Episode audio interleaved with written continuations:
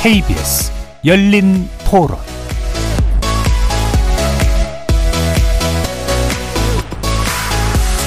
안녕하십니까. KBS 열린 토론 정준희입니다.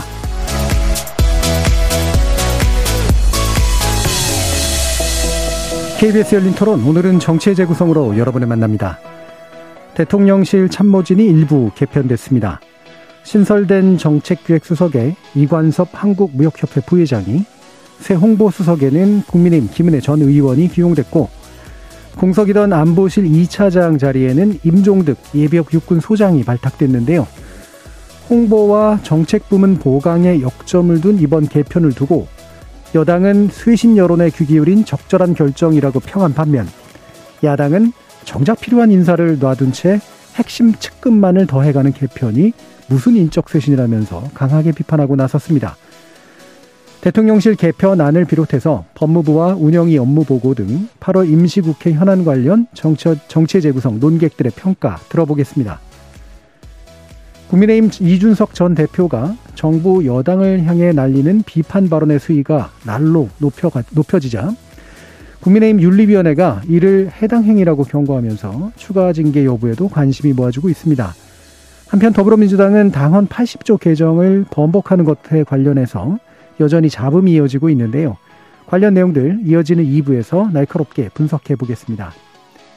KBS 열린 토론은 여러분이 주인공입니다. 문자로 참여하실 분은 9730으로 의견 남겨주십시오.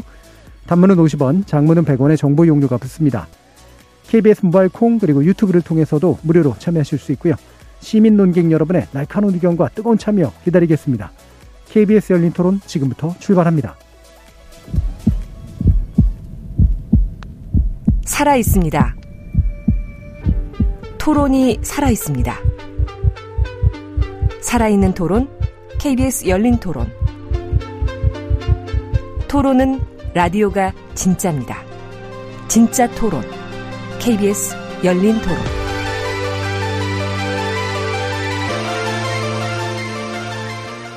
정치를 보는 색다른 시선, 정치의 재구성 함께해 주시는 네 분의 논객 소개해 드립니다. 국민의힘 전남 순천 당협위원장이시죠. 천하람 변호사 나오셨습니다. 네, 전남 순천의 천하람입니다. 하원기 전 더불어민주당 상근부대변인 나오셨습니다. 예, 안녕하세요. 하원기입니다. 김준우 변호사 함께 해주셨습니다. 네, 안녕하세요. 김준우입니다. 최수영 시사평론가 자리해 주셨습니다. 안녕하세요. 최수영입니다. 자, 대통령실 참모진 개편, 어, 뭐 일부 이미 이제 예상되던 그런 영역인데요. 전반적으로 이제 정책 조정 기능을 강화하는 것 그리고 홍보 부분에 있어서 어, 좀 더 믿음직하다라고 생각되는 분을 다시 앉힌 것 같은 모양이 나옵니다. 자, 일반적으로 전반적인 어떤 형태가 어떻다고 보시는지 최수영 평론가님께 먼저 여쭙겠습니다. 이번 그 사실 인사 개편은 사실 뭐 소폭이다 이런 얘기들이 있는데 기본적으로 소폭일 수밖에 없었던 게 방점이 기능 조정에 찍혀 있었거든요. 네. 그러니까 사실 오수석 그 체제였던 것은 이제 육수석 체제로 가는데 기본적으로 이 이관섭 그 이제 수석이죠. 정책기획 수석이 일성이 뭐라 그랬습니까? 약속 팽선. 그러니까 한 국가를 다루는 한 국가를 경영하는 거는 작은 생선을 굽듯이 정말 세심하게 다뤄야 한다. 그러니까 음. 지난번 본인이 왜 기용된지 아는 거죠. 그러니까 만 5세 취하 연령 아동 논란이 있었죠. 그다음 노동부 장관이 그 노동법 개편 관련해서 청와 그 용산과 엇박자를 냈죠. 이러면서 대통령의 말에 힘이 이제 사라지게 된 거고 그러면서 대통령실이 정책 기능에 전혀 그 이 조율과 조율 기능이 없다라는 이제 비판이 나오면서 이제 이관섭 수석이 등장했는데 사실 또 부수적 기능도 있는 것 같아요. 지금 용산 대통령실이 대부분 보면은 기재부 출신들로 많이 꾸려져 있는데 이 산업부 네. 출신이 상공부 출신인 거죠. 그래서 약간의 그런 균형도 맞추고 또 탈원전에 본인이 어떤 그 자기 한수원 사장 때 임기도 다 채우지 않고 나갔기 때문에 그런 점도 고려된 것 같고 저는 정책 기능은 그렇게 좀 아, 지금 말하자면 그 조금 전에 실전 포인트를 조금 많이 하겠다는 그런 이제 의지로 보여지고 김은혜 수석은 저는 조금 다르게 봅니다. 그러니까 이렇게 약간 구원투수적 성격이 있다고 보여지는데 네. 저는 이제 딱 기용되는 걸 보고 이제 그 다음에 대변인 강희선 대변인이 아마 이제 조만간 이제 업무 조정을 거쳐가지고 네. 외신 쪽으로 간다는 얘기가 있는데 그렇게 될 것 같아요. 왜 저는 딱 그걸 보면서 느낀 게 2013년에 이정현 모델이 생각나더라고요. 그러니까 음.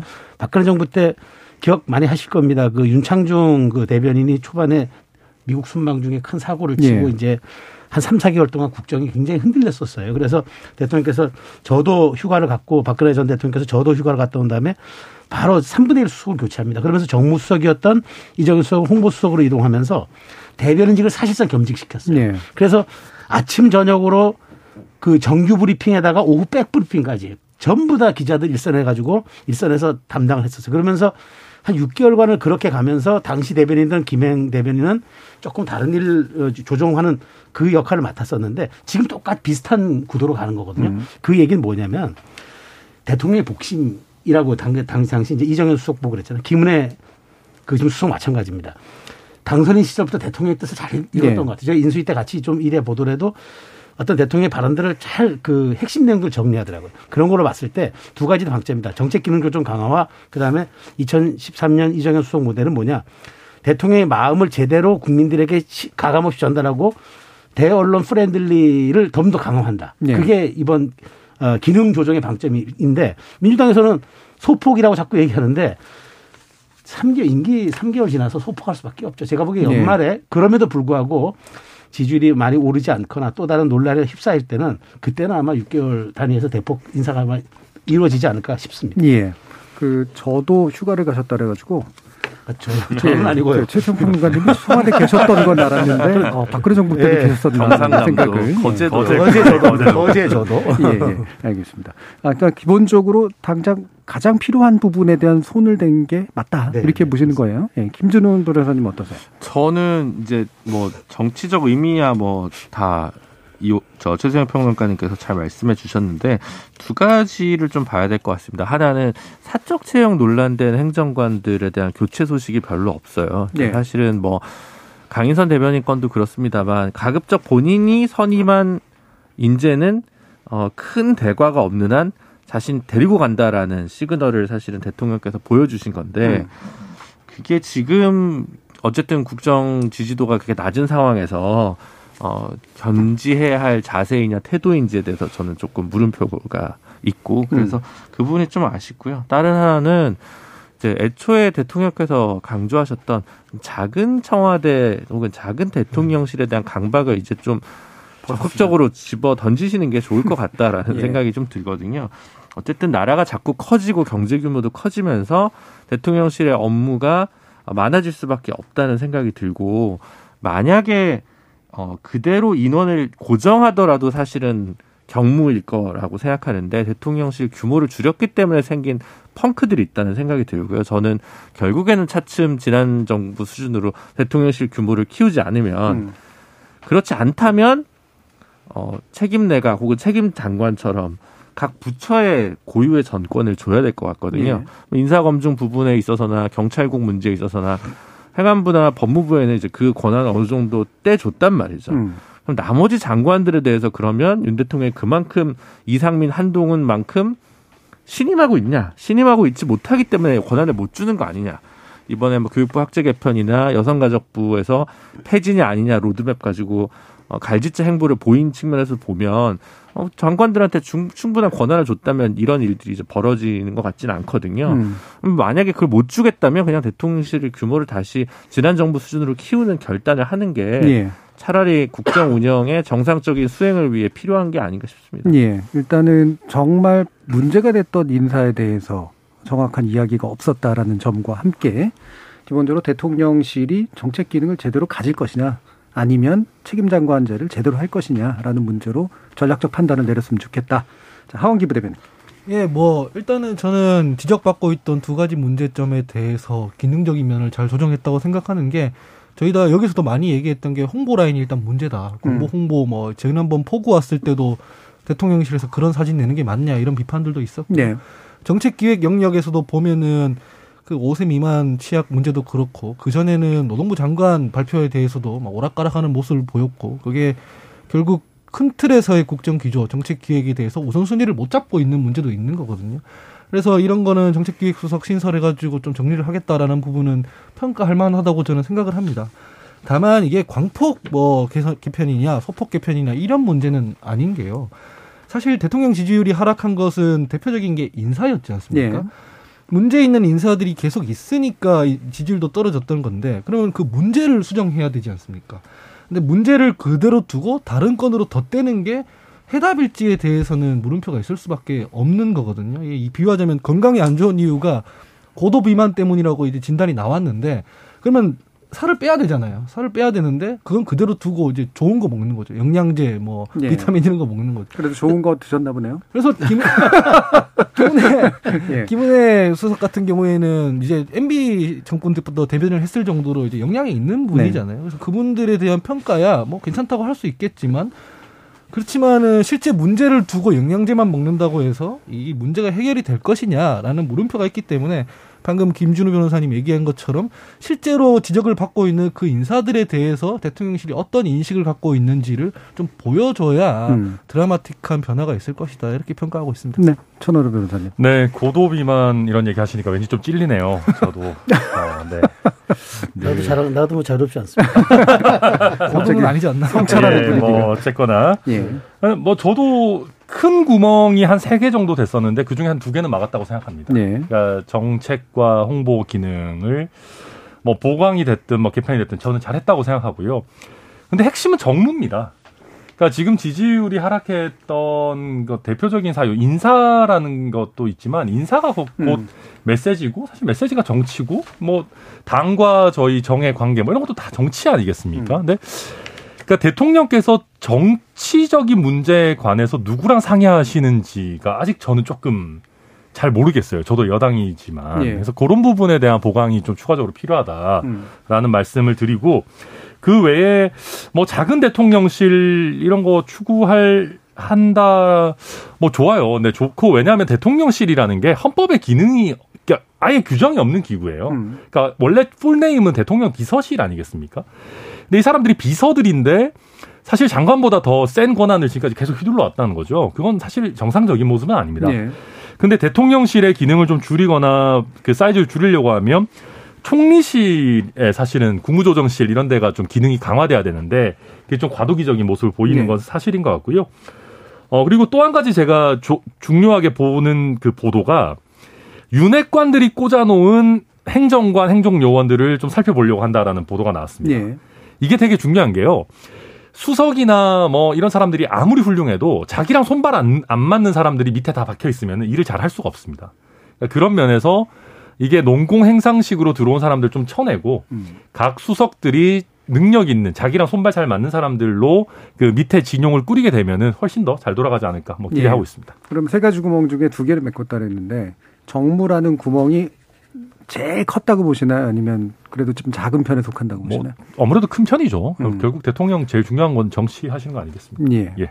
자 그러면 지지율 문제가 얘기가 나왔으니까 천하람 변호사님 보시기에 뭐 아직 예상하기는 좀 이릅니다만 뭔가 이렇게 약간 어, 횡보 내지 반등으로 가실 갈 수 있다고 보시는지. 어, 갈 수 있다고 봅니다. 저는 최근에 이제 큰 실수가 안 나온 것도 물론 좀 도움이 됐고요. 예.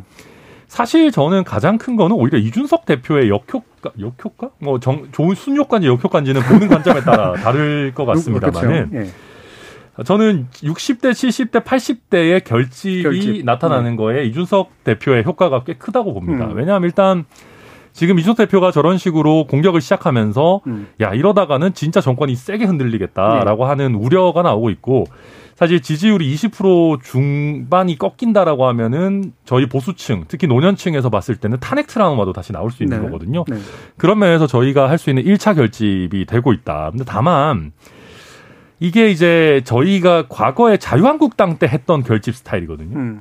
고령층 다 결집, 음. TK 다 결집 이런 스타일인데 이게 총선 때까지 이런 스타일의 결집밖에 못하게 되면은 저희 당에서 수도권이나 뭐 저 같은 호남까지는 얘기 안 하더라도 격전지에 있는 사람들은 계속 불 뭐랄까 좀 그러니까 불안해지는 형태의 결집이거든요. 네. 그래서 이거를 틀을 깰 수 있는 행보들도 좀 나와야 되는데 뭐 잘 모르겠습니다. 일단 문재인 대통령 사저 경호 확대 이런 거는 약간의 협치 시그널이긴 하지만 그 정도 가지고는 안 됩니다. 조금 더 예. 적극적인 조치들이 있어야 되지 않을까 생각합니다. 네, 최세영 평론.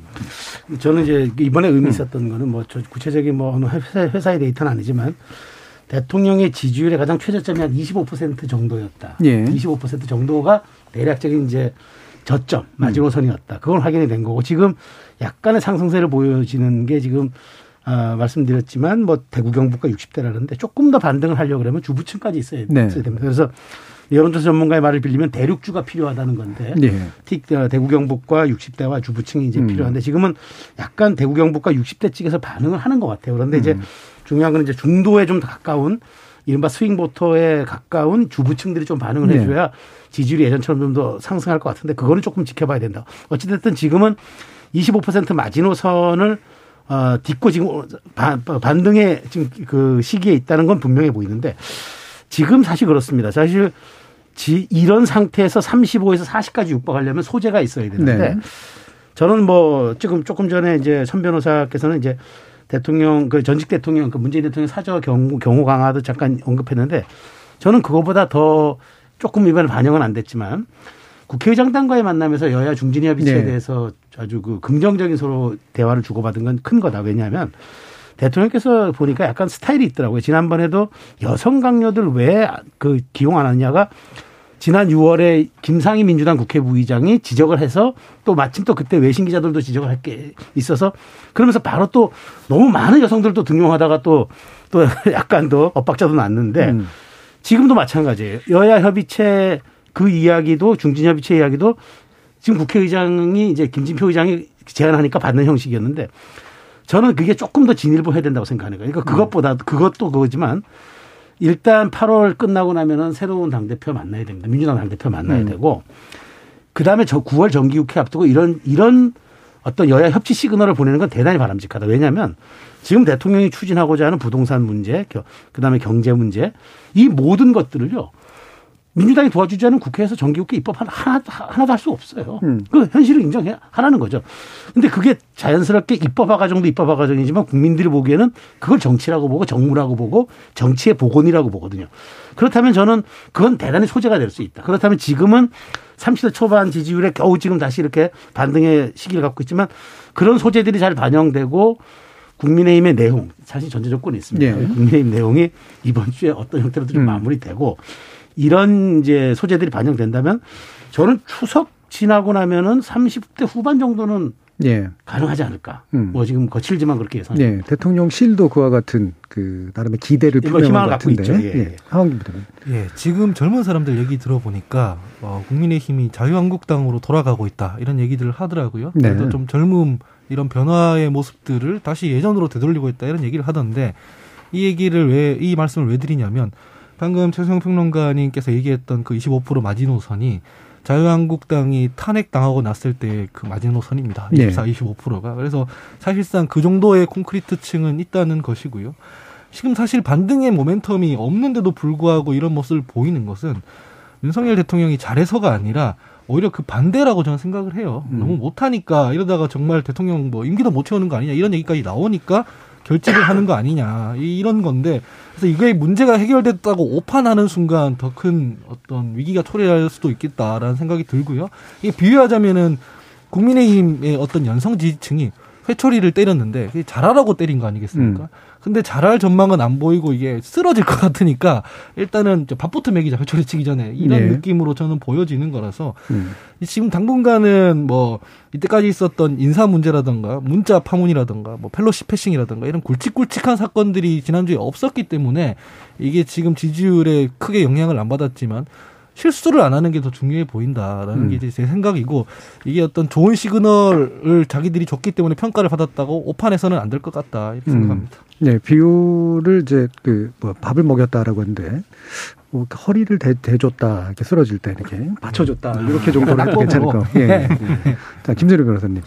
일단 어 글쎄요 뭐 기술적 반등 구간이라고 증권가에서 얘기하는 예. 수준이 아닌가 싶은데 일단은 대선 때 얻은 지지율보다는 조금 더 일반적으로 대통령 지지율이 좀 높아야 정상입니다. 네. 중도층에서도 항상 그래도 우리 정부 우리가 우리 국민이 뽑은 선거를 통해 선출된 대통령이 잘했으면 하는 마음을 가지신 중도 분들이 상당히 계시거든요. 예. 적어도 그러니까 집권 초기에. 적어도 음. 지지율, 그러니까 직, 이제 득표율 수준으로까지는 조속히 회복하는 건 아주 어려운 일은 아닌데 음.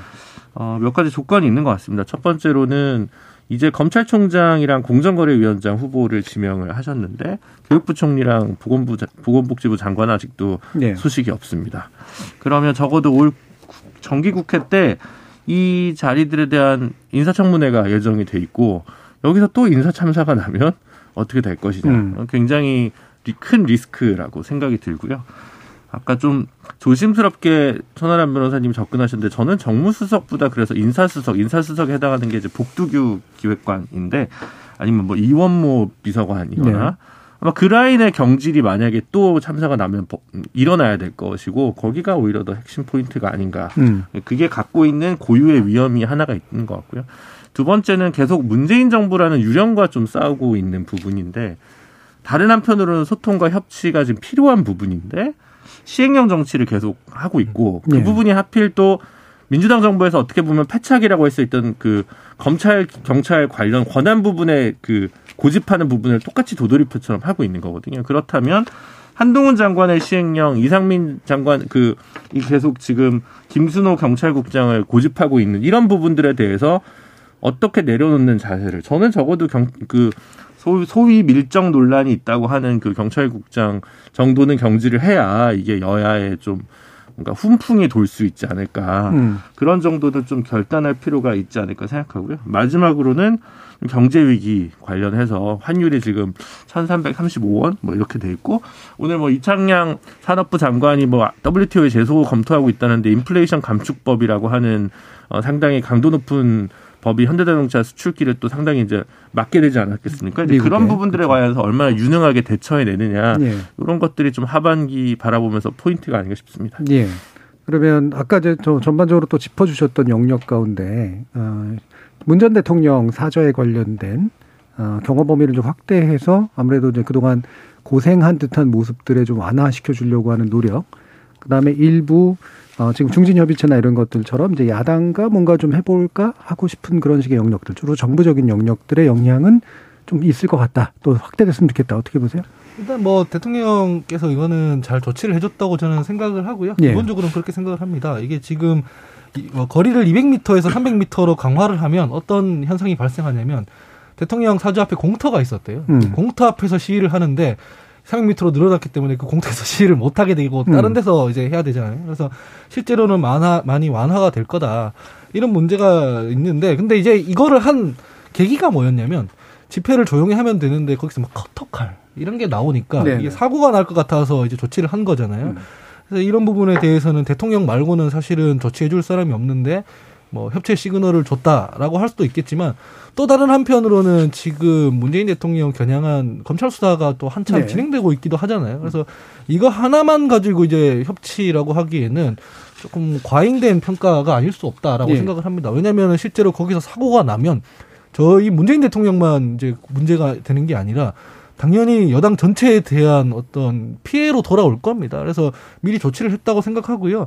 이런 면보다 뭐 이런 거 다 좋지만 결과적으로는 아까 천하람 변호사가 얘기했던 것처럼 정치를 좀 복원해야 될 필요가 있어요. 이 시행령 정치 이런 거 좀 그만하고 여야 협상을 통해서 우리 왜 대선 때도 공통 공약들 많지 않습니까? 그런 것들 만들어 가지고 추진할 거 빨리 추진하고 이렇게 해야 되는데 지금 너무 장기술들에만 매달리고 있는 모습이 보인다. 그 네. 장기술들에게 매달리는 과정에서 큰거 한방 들어가려고 하다 보니까 실수가 나오는 겁니다. 음. 이게 학제 개편 같은 거거든요. 그래서 이런, 이런 부분들에 대해서는 좀 국정 기조 자체를 정리할 필요가 있어 보인다. 그렇게 예. 생각합니다. 그러니까 부분적인 시그널 정도인데 확장이 필요하다. 확장할 수 있을까? 할 수 있다고 생각하세요? 저, 예, 저는 피- 해야 된다고 봅니다. 할수 있다 영역에 해야 된다고 보는 게 음. 지금 대통령께 가장 필요한 건 정치의 복원입니다. 네. 그러니까 대통령께서는 자꾸 이 저 지금 뭐그 대통령 당신의 위치를 자꾸 행정가의 수반으로 얘기하는데 네. 생각하시는 것 같은데 음. 당연히 뭐 행정 행정부의 수반이시죠. 그런데 대통령이 할 수 있는 일은 어떤 일이든 그게 정치입니다. 그러니까 정치가 빠진 대통령은 상상할 수 없는데 그 정치의 가장 큰 것은 상대를 향해 손을 내미는 거죠. 그리고 제가 지난번에도 이 방송에서 말씀드렸지만 윤 대통령이 지금 정치 환경이 안 좋을 수밖에 없는 게 대부분 대선을 치르면 상대 후보들이 좀 외국을 가거나 이렇게 소멸됐는데 지금은 또 0.75%밖에 안 되는 그 강력한 정적이 야당 당 대표가 돼서 네. 이제 아마 2주 후에 돌아올 것 같아요. 그렇죠. 그러면은 이런 환경이 없거든요. 그럼 대통령께서 먼저 정치를 복원하지 않고 아, 나는 그냥 내 할 일만 대통령 일만 할래요.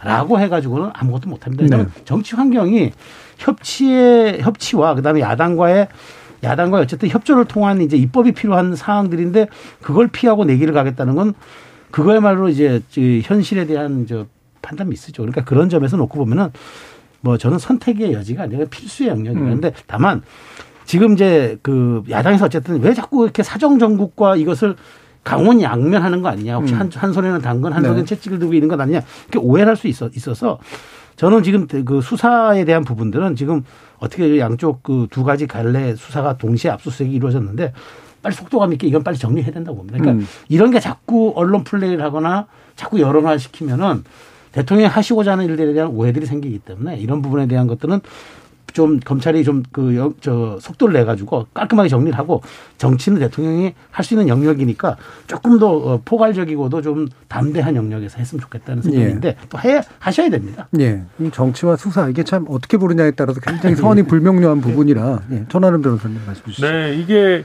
화전양면 전술 아니냐 이렇게 보일 수 있습니다. 근데 이제 그렇게 한다라고 하면은 오히려 잘 말씀 주셨는데 협치 내지는 협의할 거를 화끈하게 해야 됩니다. 음. 아 이게 정치 보복이냐라는 얘기가 안 나올 정도로. 예.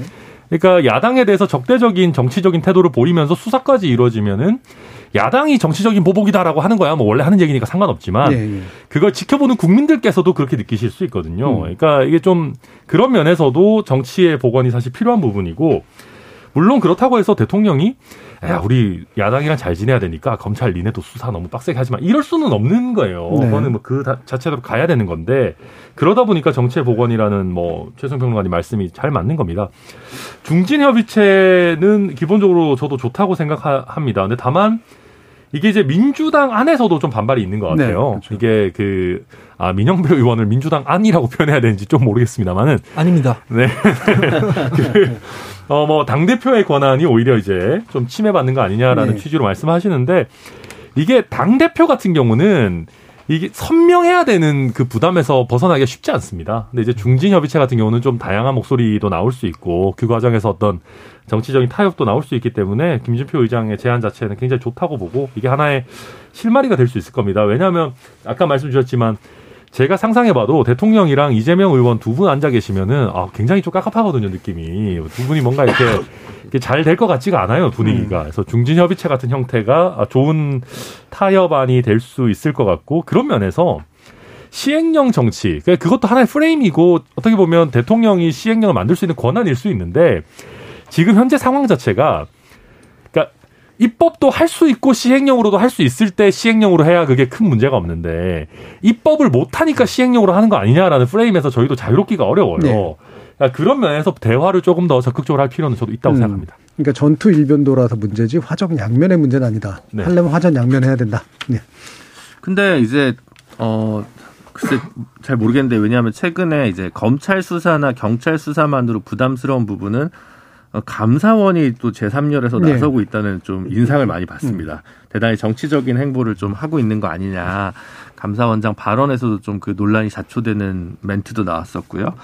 그래서 이걸 좀잘좀 봐야 될 것 같은데 특히 이제 최근에 있었던 그 월성 1호기와 북한 이탈 주민 북송 문제와 관련된 대통령 어 기록 관리관 기록 기록관인가요? 기록관 압수수색 관련해 가지고는 그 이슈 둘의 공통점이 뭐냐면 이게 이념 철학의 문제지 이권이나 경제적 이익의 문제가 아니라는 겁니다. 그래서 지난 정부에서 뭔가 국정을 운영했던 분들이 이권을 부당하게 개입했거나 뭐 이익을 탈루한 경우라면 뭐 그거를 야당 탄압 그런 것도 옛날에는 야당 탄압이라고 뭐 90년대까지 얘기했습니다만 지금은 이제 그렇게 보지는 않는데 이거는 지금 그 정책 판단 영역에 관한 좀 개입이거든요. 그렇다고 무슨 대북 송금처럼 돈이 오고 간 것도 아니고 예.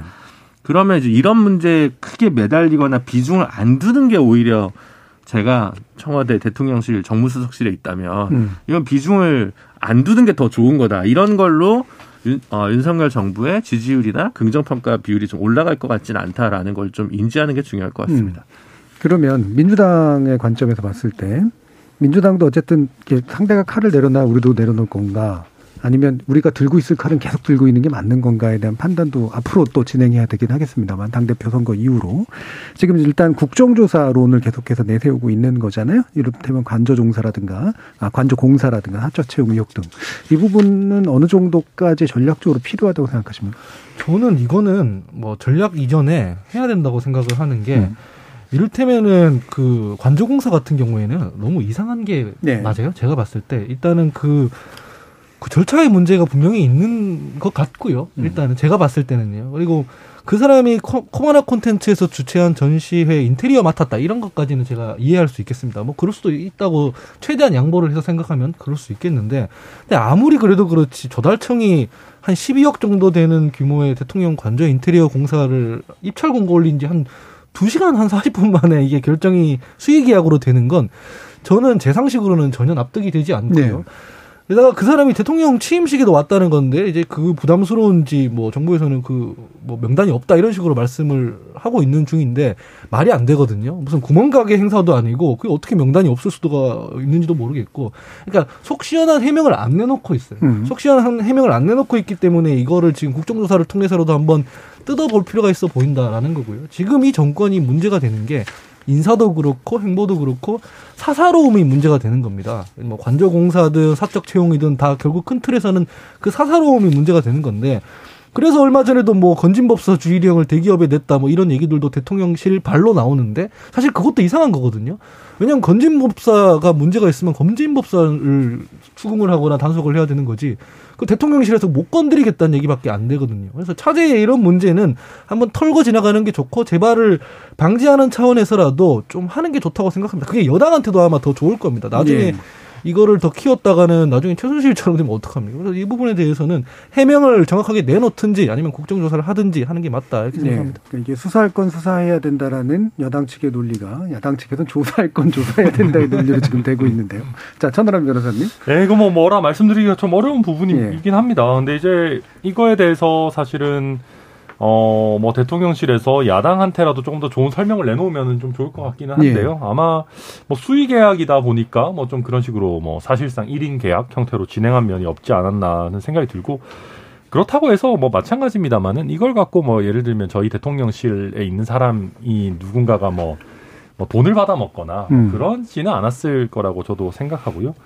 뭐 건진법사 이런 부분도 아 물론 뭐 그 사람 개인한테 주의를 주는 것도 필요하지만 근데 대통령실이 아 이런 식으로 우리를 사칭해 가지고 돈 뜯어내려는 사람 전체적으로 좀 조심해라라고 문제가 생기기 전에 먼저 얘기하는 게 저는 나쁘지 않다라고 봐요. 그리고 네.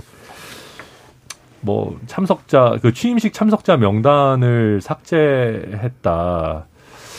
우리 참 행정부가 어 개인정보 보호에 관한 그 어떤 기준들을 아, 점점 더 높게 가져가는 건 아닌가 뭐 뭐 그런 것 같습니다. 그러니까 예. 이게 거짓말이 문제가 되는 것 같아요. 국정조사까지 할 일이냐라고 할 수도 있는데 제가 봐도 뭐 그게 만약에 해명이 납득이 된다면 그렇게 가면 오히려 야당이 역풍을 맞을 거거든요. 근데 자꾸 내놓는 해명이 납득이 안 되고 거짓말이 나오고 뭐 이러니까 이제 이거 그러면 음. 국정조사라도 하자라고 되는 거라는 점을 이제 말씀드리고 예. 싶습니다. 네. 저는 뭐 국정조사 이게 사실은 과하죠. 사실 음. 좀 말씀 말씀하신 것처럼 사적 채용 같은 경우는 정치적 책임 혹은 정치적 비난의 영역일 수 있어도 예, 예. 이걸 뭐 국정조사는 대통령실에 사람 뽑아서 국민들이 아 눈높이 안 맞아 그러면 요거도 먹고 그게 지지율 빠지는 거지. 그걸 가지고 무슨 국정조사를 합니까? 그러면 위법의 영역은 아니고 그건 그거는 제가 보기에 이제까지 그렇게 국정조사했으면 수십 번도 더 했을 겁니다. 네. 그때 정권도 마찬가지고 또 관저공사는 그래요. 사실 이거 그 수익의 뭐냐 국감 때 운영위에서 자료 요구하면 됩니다. 음. 그래서 위증 그 국감은 위- 위증에 대한 책임을 지기 때문에 그렇게 하면 됩니다. 그러니까 저는 이제 이게 이제 국- 저 민주당이 사실은 뭐 제가 너무 과도하게 얘기한 건 아닌데 그때 이제 박근혜 정부 때 이제 비선 의혹을 제기하면서 네. 비선 프레임이 제- 상당히 재미를 봤거든요. 그러니까 그이 프레이밍이 얼마나 무섭냐 그러면 십상시 논란이 있었던 걸 상기시키느라고 요즘에 인사라인에 있는 여섯 명을 육상시라고 이제 네. 부르더라고요.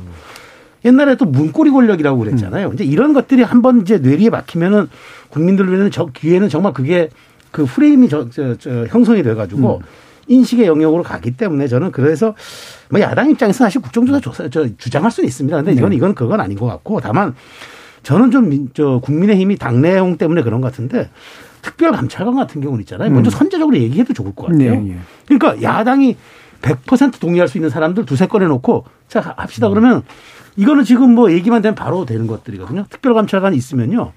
실제 그때 박근혜 정부 때도 이제 말하자면은 그때 특별감찰관 하시던 이석수라는 분이 실제 그 정말 찝어냈어요. 찝어냈는데 이제 그걸 가지고 이제 우병우 수석이 음. 거기 이제 그 뭐 좀그 거기 뒤 거꾸로 이제 뒷조사라는 그런 일이 벌어졌는데 그러니까 그 특별감찰관은 마음만 먹으면 그 권한을 다 사용할 수 있어요. 그래서 저는 이런 논란이 있으면 선제적인 공격이 필요합니다. 음. 아, 우리 좋다. 뭐 우리 이제 한점 부끄러 없으니까 한번 이렇게 하자 그러면 오히려 야당이 이제까지 하다 그러다가 저는 오히려 야당 사실 특별관찰을 늦게 했으면 좋, 좋다고 생각을 하는 것 같아요. 전략적으로. 네. 음. 그러면 공격할 지점이 많아진데 근데 저는 국민의힘이 이런 부분들은 오히려 여당답게 선제적으로 할 필요가 있다. 음. 야당이 동의할 수 있는 그런 그 약간 진보적 성향의 사람들도 받을 수 있죠. 왜냐하면 그런 워치독이라 그러잖아요. 그 예- 예전부터 그 들여다볼 수 있는 그런 그 우리 감시원이라고 그랬는데 그런 사람들이 셀수록 음. 정권은 건강해집니다. 예.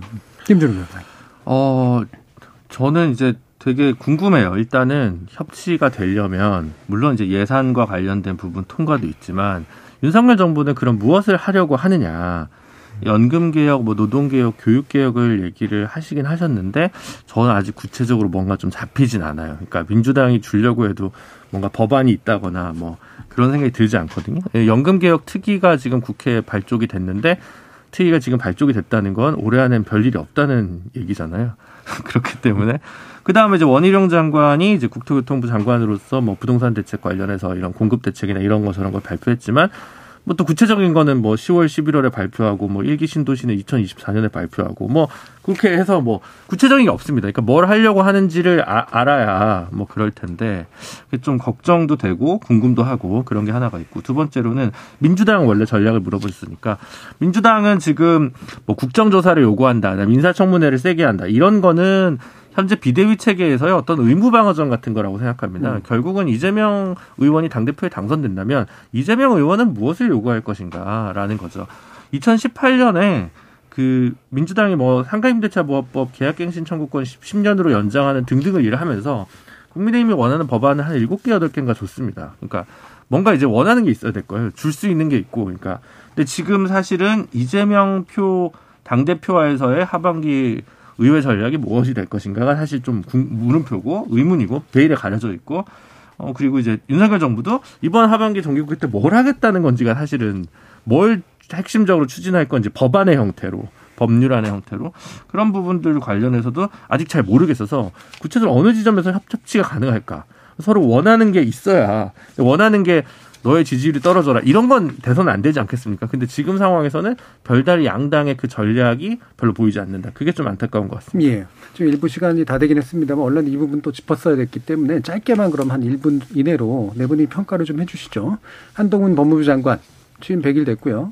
시행령 정치의 중심인 인물입니다. 오늘도 이제 그것 때문에 어, 상위에서 논란이 좀 있었잖아요. 이 부분에 대한 어, 커멘트를 간단하게라도 들어보도록 하죠. 최승 평론가님. 네, 저는 뭐, 그, 이런 민생 경제라니까 저는 그 시행 정치 할 수 있어요. 그런데 조금만 아쉬웠던 거는 헌재다가 이걸 심판을 지금 해놓은 예. 상태잖아요. 근데 그게 나오기 전에 9월 10일부터 이게 시행되니까 미리 해야 된다라고 이제 얘기한 것 같은데 그 부분이 조금 아쉬워요. 그러니까 어쨌든 방향성은 있더라도 본인이 했던 것이 정당성을 가지려면은 음. 그 과정까지도 좀 온당해야 되는데 헌재까지 좀 기다리는 것도 네. 나쁘진 않은데 좀 그건 좀 아쉽습니다. 음, 제대로 된 절차적인 어떤 네, 순서들을 네, 네. 좀 하지 못한 것. 네. 예, 저는 뭐 이거 할 때 민주당을 비판했던 그 논리로 다시 비판하고 싶은데요. 이게 시행령으로 그냥 뒤집을 수 있는 거면 큰일 난다고 난리는 왜 쳤습니까? 그냥 시행령으로 하면 되는 문제고 큰일 안 나는 거였는데. 그래서 지금 여야가 이런 부분에 대해서 좀 절차에 대한 문제를 좀 신경을 쓰고 국민들이 어떻게 보는지를 신경 쓰면서 통치를 했으면 좋겠다 이렇게 생각됩니다. 예, 천하람 변호사. 저는 한동훈 장관이 지는 모습을 좀 봤으면 좋겠습니다. 음, 그러니까 지금 한동훈 장관 보면 아주 브라이트, 그러니까 뭐라- 뭐랄까 아주 똑똑하시죠. 똑똑하시고 말씀도 굉장히 잘하시고 논리도 명쾌한데 가면 갈수록 민주당도 그랬지 않습니까가 많아요. 예. 그러니까 오히려 차라리 그럴 때는 민주당도 그랬잖아요 라기보다는 아 저희가 이런 부분 좀 더 살펴보겠습니다. 음. 그 지적을 주신 거 저희 바- 반영하겠습니다라고 하는 부드러운 모습까지 가미한다면 오히려 국민들에게 더 큰 사랑을 받지 않을까 음. 생각도 듭니다. 예, 김준우 변호사. 본인은 이제 검사, 아니, 그러니까 수사 전문가라는 꼬리표를 떼고 싶어서 여러 가지 광폭 행보를 많이 하는 것 같습니다. 네. 과거사 관련 어, 유가족들에 대한 이자 면제라든가 뭐 고- 교정 당국 처우 개선에 관한 문제라든가 뭐 심지어 계속 이- 그 지체되고 있던 변호사 시험의 어떤 뭐 컴퓨터로 시험 보는 문제라든가 뭐 다양한 광폭 행보를 하려고 노력을 하는데 결정적인 장면에서는 어, 국회에 나와서는 이 야당과 너무 적대적인 걸로 좀 나아가는 것 같아서 어, 지금 그런 면에서는 좀 검사의 DNA를 못 버리지 않았나. 지금은 일국의 국무위원이고 법무부 장관이면 어, 소통과 협치의 일각을 담당해야 되는 역할인데 그런 부분들에 대해서는 조금 특히 검찰의 기존 권한을 배분하는 문제와 관련해서는 좀 다소 격정적으로 반응한 것 같아서 그 부분 관련해서는 점수를 좀 좋게 주기는 어려운 것 같습니다. 예. 자, 1017님이 대변인, 나아가 대통령실, 대통령의 마음을 잘 전달하는 것도 중요하지만 국민의 마음을 이해하려는 노력부터 기울여야 되지 않을까요? 라는 말씀 주셨고요. 백대현님은 대통령이 진정 나라를 위한다면 메스로 종양을 냉정하게 싹 잘라내야 됩니다. 하지만 지금의 윤 대통령은 자기 사람 챙기 여념이 없으니 종양을 넘어 이제 암으로 자라날 일만 남은 거 아닌가 싶습니다. 환자, 즉 국민들만 불쌍합니다라는 말씀도 주셨네요. 자, 일부 내용은 요 정도로 좀 마무리를 하고요. 이어지는 2부에서 지금 아직도 어려움에 처해 있는 국민의힘 상황 그리고 민주당이 어떻게 또 어, 당대표 선거 결과를 이어갈 것인가라는 문제까지 함께 논의해 보도록 하겠습니다. 여러분은 KBS 열린 토론과 함께하고 계십니다. 토론이 세상을 바꿀 수는 없습니다. 하지만 토론 없이 바꿀 수 있는 세상은 어디에도 없습니다.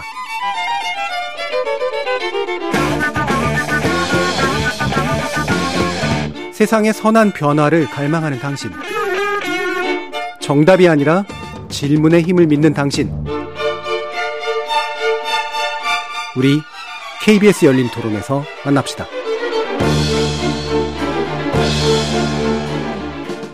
KBS 열린 토론 정치의 재구성 최수영 시사평론가 김주루 변호사 하원기 전 더불어민주당 상근부대변인 그리고 천하람 국민의힘 혁신위원 이렇게 네 분과 함께 하고 있는데요.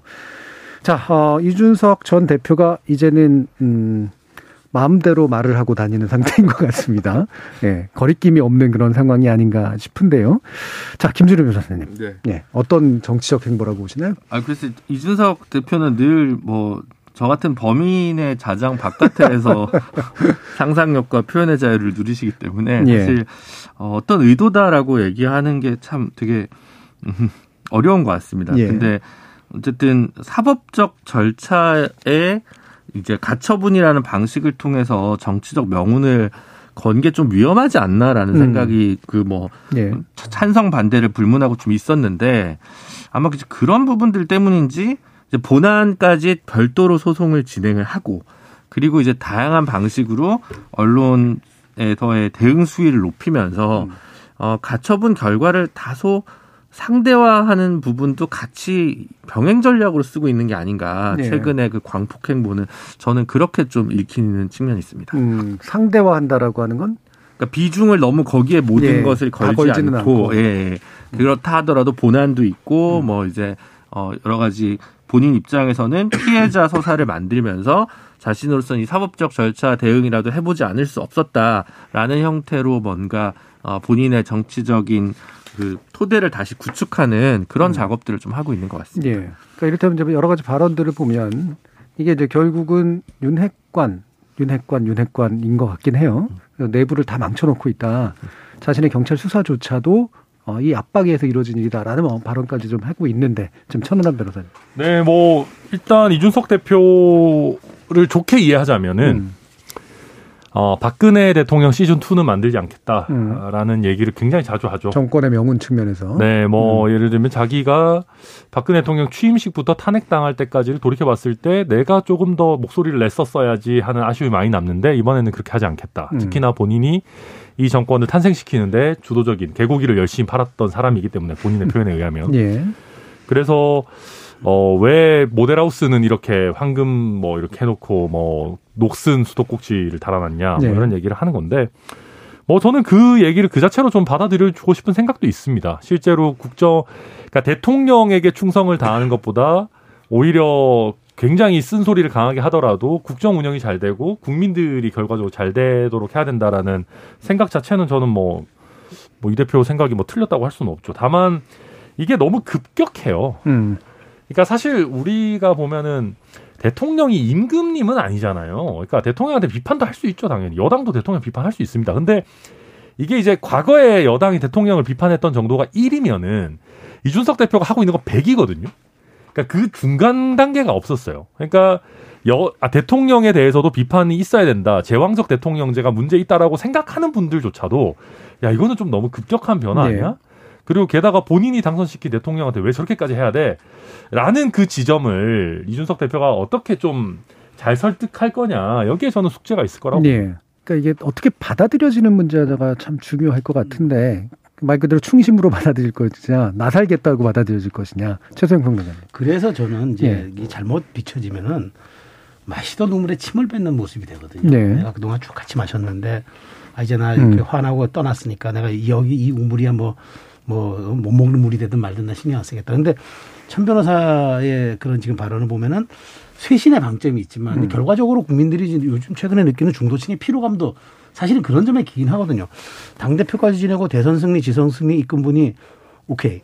자 본인이 억울해서 그 본안 소송도 내고 그다음에 저 가처분 신청 낼 때 국회에서 기자회견한 거. 저도 그때까지 충분히 이해를 했습니다. 네. 그런데 지난주에 패턴을 놓고 보면은 새로운 유형의 폭로들이라기보다는 계속 맥락상 보면 이어져요. 저는 그래서 최소한 이준석 대표가 전 대표가 좀 정당성과 명분을 더 가졌으려면은 최소한 그 이 가처분 신청 결과가 나올 때까지는 여론전을 좀 자제했어야 한다. 음. 최소한 본인이 이 비대위가 부당하다고 한 거 아니겠습니까? 그러면 그 부당성을 설명하고 법원에 그 판단을 구한 거 아니겠습니까? 법원의 판단 나올 때까지 최소한 당에 어쨌든 지금 비대위가 출범했는데 이 가처분 신청 결과에 따라서 비대위 운명도 좌지우지할 수 있는데 본인이 계속 저렇게 일일 이 인터뷰 그다음에 어쨌든 계속적인 지금 이야기를 쏟아내면서 어, 결국 이게 윤핵관을 공격하는 거지만 돌고 돌아 그건 결국 대통령이 이제 부- 부담으로 가는 거고 대통령에 대해서 그 직격탄이 되는 건데 그런 점에서 제가 보기에 좀, 아, 이 가처분 신청 나올 때까지는 조금 여론전을 자제했었는 게 좀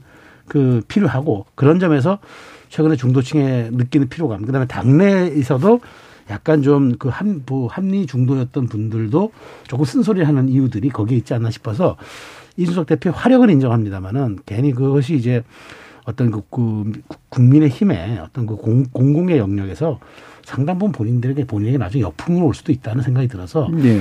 지금 조금 확전들은 좀 자제하는 게 필요하지 않나 싶습니다. 음. 예.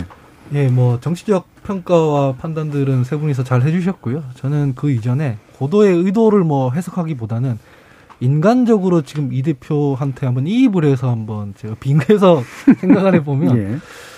지금 이 대표는 가만히 있어도 죽고 뭐 치받아도 죽는 그런 상황인 것 음. 같아요. 이를테면은 윤리위 징계 끝나고 나서는 특별하게 문제 제기 없이 그냥 당원들 만나러 다녔는데도 문자 파동이 나버리고 뭐 비대위가 구성돼 버리고 그래서 이래도 죽고 저래도 죽는 상황인 것 같아요. 그러면은 이게 뭐 다른 사안도 아니고 성접대범으로 몰려서 그냥 죽게 됐는데 누가 과연 그냥 줄 것이 죽어줄 것인가 인간적으로 생각했을 때 저는 그렇게 할 사람 없다고 생각합니다. 그래서 사실 죽더라도 이거는 사실상 내가 잘못한 게 아니라 정치적 탄압이다 이런 프레임을 만들어서 치열하게 덤벼 보다 죽는 게 낫다 이렇게 판단을 했지 않을까 싶어요.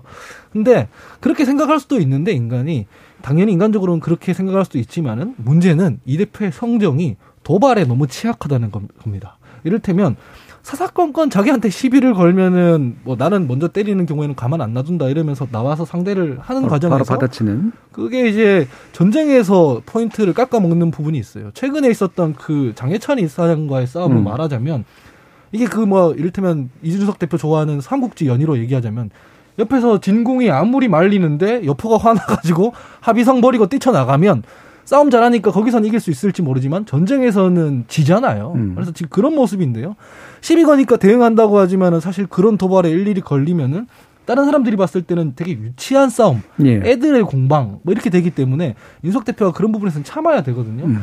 근데 그런 부분에서 참지 못하니까 사실상 억울한 부분이 있어서 저런 행보를 보이는 검에도 불구하고 다른 사람들이 봤을 때는 아 되게 유치한 면모가 있다라고 해서 지금 점수를 좀 깎아먹고 있는 상황이 아닌가 음. 그런 생각이 듭니다. 예, 지금 장해청 이사장 얘기도 좀 해주셔서 그전까지는 이준석 대표의 싸움은 그 대통령과의 싸움에 좀 더 가까워 보였는데 장해찬 이사장이 들어오니까 이걸 뭐 급이 낮다라고 표현할 수 없지만 말 그대로 젊은 층들끼리의 싸움, 말 그대로 애들 싸움처럼 비춰지는 효과도 있긴 있, 단 말이에요. 급이 낮죠. 사실 예. 대통령이랑 비교하면 누구라도 다 급이 낮습니다. 음.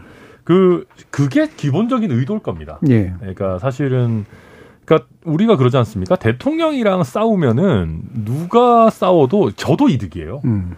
저도 과거에 이제 최재형 그 경선 후보 캠프에 있을 때뭘 하다가 뭐 잘 몰랐는 뭐 기억은 잘 안 나는데 저희가 뭐 논평을 하나 냈는데 거기에 대해서 문재인 대통령 당시 다시 당시 문재인 청와대가 반응을 하나 해줬어요.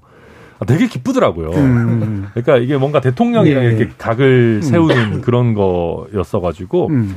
그래서 아마 이제 장해찬 이사장이 뭐 배우가 있는지 없는지 뭐 그거 뭐 본인만 알겠죠. 근데 기본적으로 그런 미션이 저는 있지 않았을까라는 네. 솔직히 생각이 들고요. 뭐 이걸 가지고 뭐 국민의힘 뭐 청년 정치인들의 뭐 분하다 뭐 내분이다 이런 얘기 하는데 아니 청년 정치인들이 뭐 하나의 그룹입니까? 우리 네. 20대, 30대, 40대 뭐 이런 사람들이 다 개별적인 생각을 갖고 있지 뭐 음. 누가 다 뭐 우린 모두 다 이준석을 사랑해요 이런 사람이 어디 있겠습니까? 네. 그러니까 이런 거는 좀 유치한 프레임이고 어찌 됐든 이게 수준 높은 그러니까 약간 정치 비전 다툼 같은 걸로 가야 되는데 약간 태도 논란 같은 걸로 또 가고 있어요. 예. 그러니까 이준석 대, 대, 표가 너무했다 안 했다. 음. 아니 너무했다 안 했다가 아니고 뭔가 이제 이준석이 말하는 그 방향성이 잘못됐는지 내가 말하는 방향성은 이게 더 좋다라든지 이런 게 나와야 되는데 게다가 하원기 대변인 말씀에 저도 동의하는 거는 저는 이준석 대표 코멘트 중에 굉장히 구렸던 거는 대선 때 이준석 보고 찍었냐 장해찬 보고 찍었냐 이런 거는 예, 예. 아니 장해찬 이사장을 냉정하게 말해서 누가 알아요. 음. 거기 이런 것들은 좀 불필요한 코멘트다. 뭐 저도 거긴 동의합니다. 예, 구리다라는 전문적인 용어를 써주셨습니다만 실제 어, 홍준표 대구시장이 구질구질한 정치다 같은 편끼리 손가락질하고 있다라는 그런 표현을 썼죠. 그런 것에 대충 해당하는 표현으로 이제 이해가 좀 되긴 합니다. 김진우 변호사님. 그래서 그 장해찬 이사장과 이준석 전 대표의 논쟁 구도에 가장 적게 휘말리고 있는 천하람 변호사가 제일 위너 같다는 생각이 많이 들고요. 어, 위너. 예. 음. 제가 싸움을 잘 못해요. 그러니까 이제 처음에는 성 접대를 어, 받은 자로서 이준석 대표가 훨씬 불리한 국면이었는데 음. 6개월 징계 나온 이후에 어, 예, 윤핵관의 예상과 달리 사퇴를 하지 않자 무리하게 비대위를 만들어내는 과정, 비상 상황이라고 하는 상황을 만들어내는 과정에서 좀 다소간의 절차적 위반이 있으면서 피해자 이준석의 서사가 약간 구축이 됐던 측면이 있었던 것 같습니다.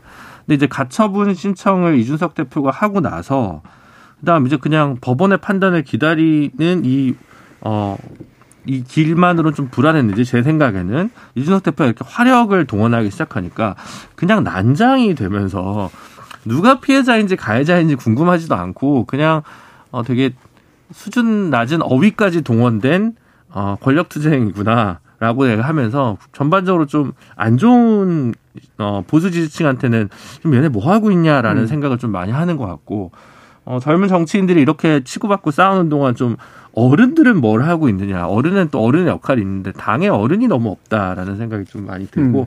그런 부분들이 좀 보수가 많이 짚어야 될 어, 부분이 아닌가 싶습니다. 네, 어르신 말씀을 한번 또 들어봐야 될 것 같은데.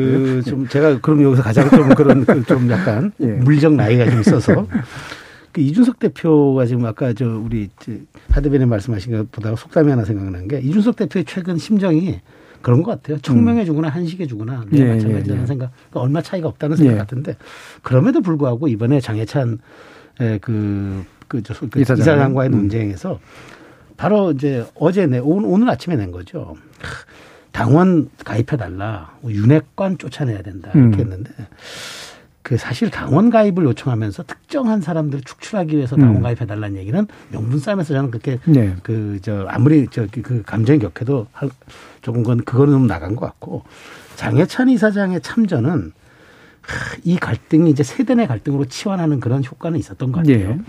그래서 갑자기 여의도 정치가 이제 두 시냐 열 시냐에 음. 따라서 지금 논- 논란이 벌어지는데 저는 시간이 왜 등장하는지 모르지만 어쨌든 세대 내 갈등으로 치환된 건 분명해요. 왜냐 이 열, 열, 10시 2시에 대해서 오늘 저도 다른 프로그램에 두번더 출연했는데 이게 두 번 다 이게 화제가 그러니까 이게 예. 소재가 됐었어요. 음. 그렇다면은 이게 어느 정도 먹혔다는 참전이 그이 장해찬 이사장의 참전이 먹혔다는 얘기인데 자꾸 이렇게 되다 보니까 이제 그 이준석 대표가 좀 약간 고- 고립화되는 그런 측면들이 있어요. 그런데 어쨌든 저는 지금 그 국민의힘이 이번 24일 날 25일 날 연찬회를 이- 이- 이박, 예, 1박 2일간 한다 그러더라고요. 제 생각인데 아마 그정, 그 어간에 아마 이 저 가처분 신청에 대한 결과가 나올 것 같아서 저는 이준석 대표의 운명이나 국민의힘의 지금 앞으로 그, 갈, 그 앞으로 나갈 방향이나 청년 정치의 세대 내 갈등이나 이번 주가 어쨌든 변곡점이 되기 음. 때문에 뭐 저희가 오늘 아무리 논평을 해도 예. 이번 주 수목 어, 수목금 중에 하루가 음. 변곡점이 되지 않나 싶습니다. 어제부터 그 얘기를 해주셔서 지금 국민의힘 윤리위원회 측에서는 이준석 대표의 행위에 대해서 상당히 부정적인 그래서 추가 어, 징계 여부까지 얘기를 하고 있는 상태고요. 이게 얼마나 의미가 있는지 잘 모르겠습니다만 또 한편 이제 이게 동일한 얘기는 아닌데 혁신위원회에서는 지금 윤리위원회를 되게 독립성을 강화하고 또 힘도 훨씬 더 사법기구로서 힘을 주는 방식의 어떤 혁신안을 1호로서 냈지 않습니까? 이건 천하람 혁신위원회 말씀을 한번 좀 네. 들어봐야 될 것 같은데. 일단 지금의 윤리위를 전제하는 거는 아닙니다. 예. 사실 지금의 윤리위는 좀 미안한 말씀이지만 대표가 그냥 아무나 좀 음. 이렇게 앉힐 수 있는. 안 칠 수 너무 또 윤리, 윤리 지금의 윤리를 폄하하는 건가 싶기도 한데 그러니까 어쨌거나 이렇게 윤리위가 이렇게 주목을 받은 김에 저희가 제대로 된 당의 사법 기구를 좀 만들고 음. 어, 당대표의 임기보다 오히려 긴 임기를 보장해줘서 윤리위가 독립적으로 그 마치 대통령과 대법원장의 관계 비슷하게 예. 어, 기능할 수 있도록 해보자라는 것이고요. 여기에 근본적인 문제의식은 어, 공천관리위원회가 너무나 지나치게 모든 결정을 다 한다. 음. 그래서 공천관리위원회를 삼권 분립화해야겠다라는 생각을 이제 처음에 가졌고, 그래서 일반적인 공천을 하는 공관위, 그다음에 컷오프를 담당하는 자격심사위원회, 그리고 전략공천을 하는 전략공관위. 이게 지금 사실 민주당이 이런 식으로 예. 나눠서 하고 있습니다. 그 중에 자격심사위원회를 그냥 별도로 만드는 것보다는 당의 사법기구를 제대로 만든다면은 거기서 결격 사유에 대한 판단은 아예 하도록 하자 해서 음. 윤리위에 그 기능을 좀 주면 어떻겠냐라는 그 논의였고요. 그러니까 윤리 그리고 이제 거기에 결맞게 윤리위원장을 그냥 당 대표가 최고위원회 의결만 거치도록 하지 않고 좀 상임정국이라든지 이런 데로 좀 올려가지고 민주주의 정당성도 좀 가지도록 하려고 하고 있습니다.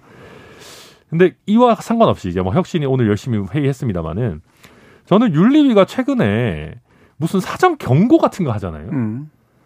좀 너무 이상한 것 같아요. 음. 아니 사법부잖아요. 정당 내 사법부. 예, 예. 무슨 마이너리티 리포트도 아니고 음.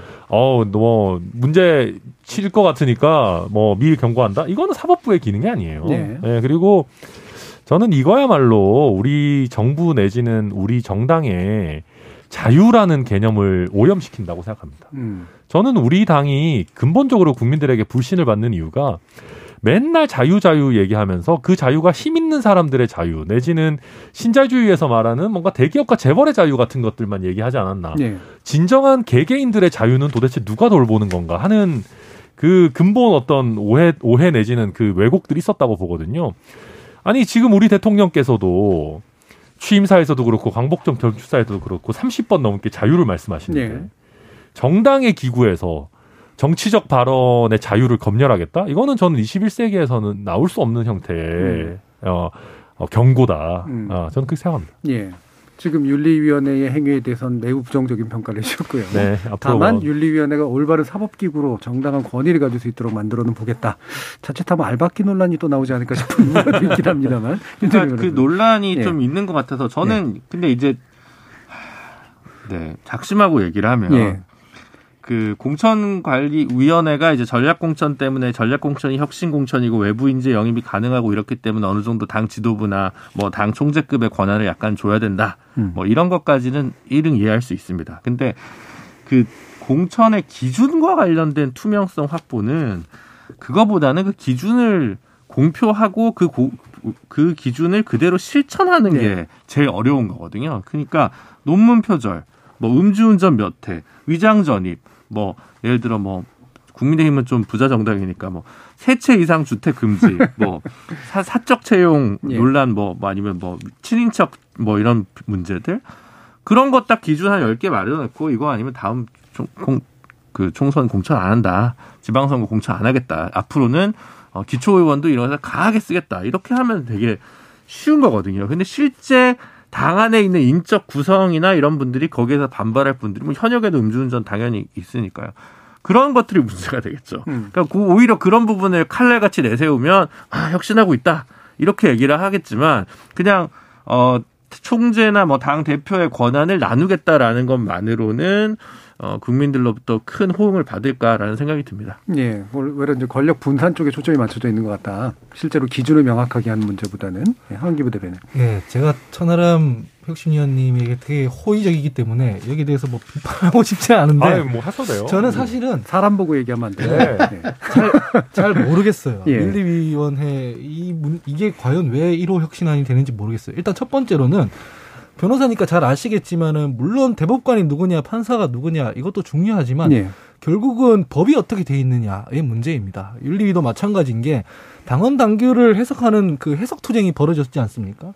윤리위를 이렇게 만들어 둔다고 해도 어차피 어떤 사거나 사건이나 사고가 생겼을 때 또 당헌 당규 투쟁이 벌어지게 마련입니다. 그래서 이거보다는 지금 문제가 됐던 그 당헌들이나 당규라든가 지금 뭐 현실에 안 맞는 부분들을 쫙 점검을 해서 기준을 세우는 것. 방금 그, 그 변호사님께서도 얘기해 주셨지만은 공천이든 뭐 윤리위에 관련한 사무든 그렇게 기준을 먼저 만들어서 누가 거기 앉든 어떻게 앉든 기준대로 가게 하는 게 더 중요해 보인다라는 생각이 들고요.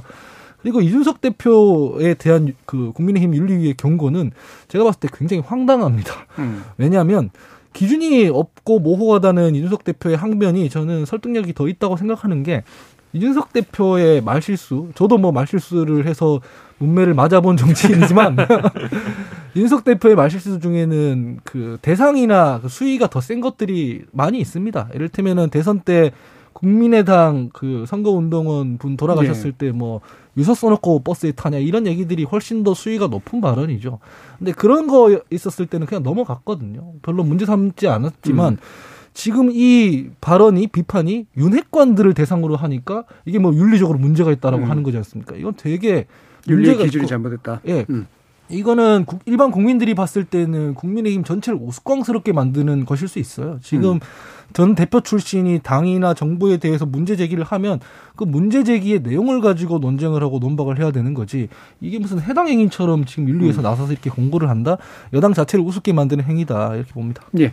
저는 이제 혁신이가 1호 혁신안을 냈는데 왜 윤리위에 건을 냈는지 모르겠어요. 저는 차라리 당의 정강 정책 같은 경우 이런 방향으로 나왔으면 좋겠다고 음. 의견 냈으면 어땠을까라는 생각인데 중도 중도 정당, 대중 정당, 혁신 정당으로 가자 이렇게 뭐 좀 약간 그 의견 냈으면 좋았을 텐데 이렇게 되니까 마치 이준석의 혁신이라는 그 확신을 또 심어주고 음. 그런 인식을 줄 수 있는 것 같아서 오히려 저는 이게 굉장히 좀 그 저는 좀 타이밍 상으로도 그렇고 지금 비대위가 막 출범한 시점에 이렇게 오니까 이준석 대표가 징계의 부당함을 강조하기 위해서 혁신이가 이렇게 아, 윤리의 문제를 지적하지 않았느냐 이런 의혹을 사는 게 조금 저는 안타깝고 이루기 때문에 좀 더 상징성이 있었어야 했다.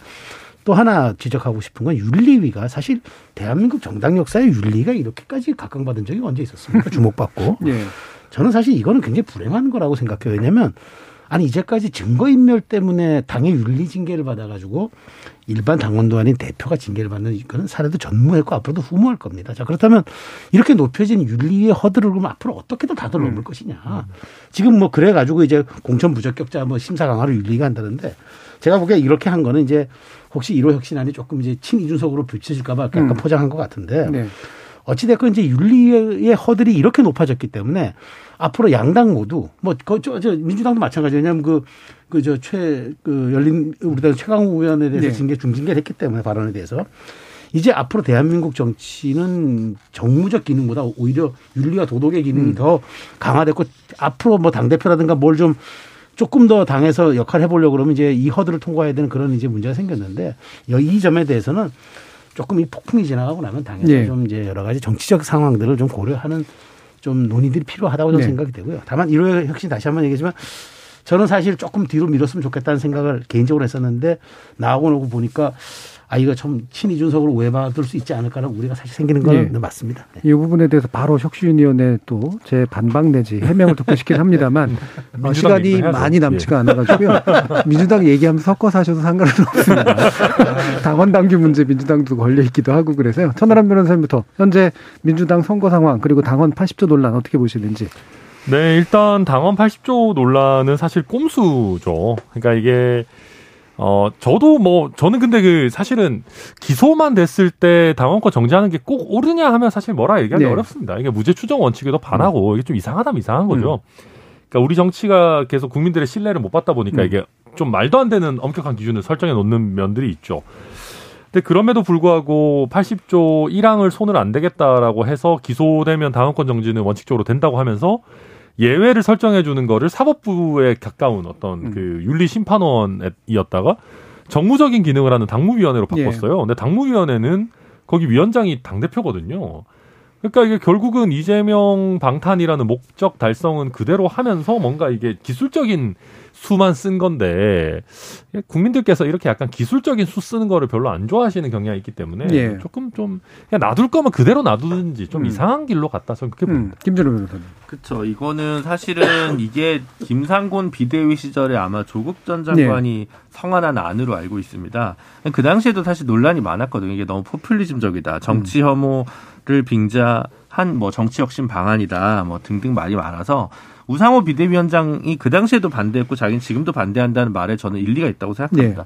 근데 다만 이거를 대하는 어, 당사자인 이재명 의원은 어쨌든 본인과 이해관계가 다소 있다고 오해되기 때문에 거기서 가끈을 고쳤으면 안 될 문제였다고 생각이 들고 그게 별로 지금 좋은 수가 아니었다고 생각합니다. 최근에 이제 더 이상 논란이 없었으면 좋겠다라고 무마하는 건 잘한 선택이라고 생각하는데요.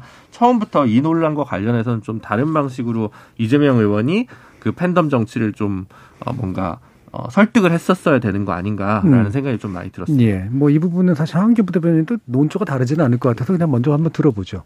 민주당의 업보입니다. 저 과거 당헌 96조 2항 그 왜 보궐선거에 중대한 잘못이 있을 경우에는 후보를 내지 않는다. 전 이 당헌이 되게 이상하다고 생각을 했어요.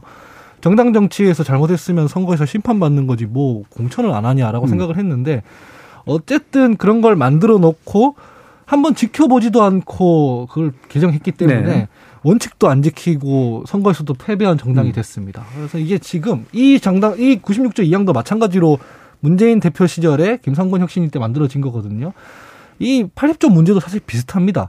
사실 1심 판결도 아니고 기소만 갖고 뭐 검찰 판단 그렇게 네. 신뢰하고 수용할 정도면은 그 검경 수사권 조정, 뭐 검찰 개혁 이런 건 왜 한 겁니까? 음. 이 자기 모순이거든요. 그래서 문제는 있어요. 문제는 있는데 제가 방금 말씀드린 당원 96조도 마찬가지로 문제는 있지만 이거를 상황 논리에 맞춰서 임박해서 고치니까 이게 지금 손해 보기 싫어서 원칙 져버리는 것처럼 예. 비판을 받을 수밖에 없었잖아요. 80조도 마찬가지인 게 지금 고치면 어쨌든 자기들 수사받을 것 같으니까 또 원칙 후퇴하네라는 비판을 면키가 어려워집니다. 그래서 저는 이 절충을 지금 기소만 돼도 뭐 직- 직무 정지한다는 거에서 1심 판결에서 금고 이상 정도로 한 게 지도부에서 현명하게 판단을 했다 생각하고요. 여기서 이제 더 이상 논란이 안 나왔으면 좋겠어요. 이게 지금 어차피 이거에 계속 매달리게 되고 더 개정하자고 하면은 민주당 자체가 이제 수렁에 빠지거든요.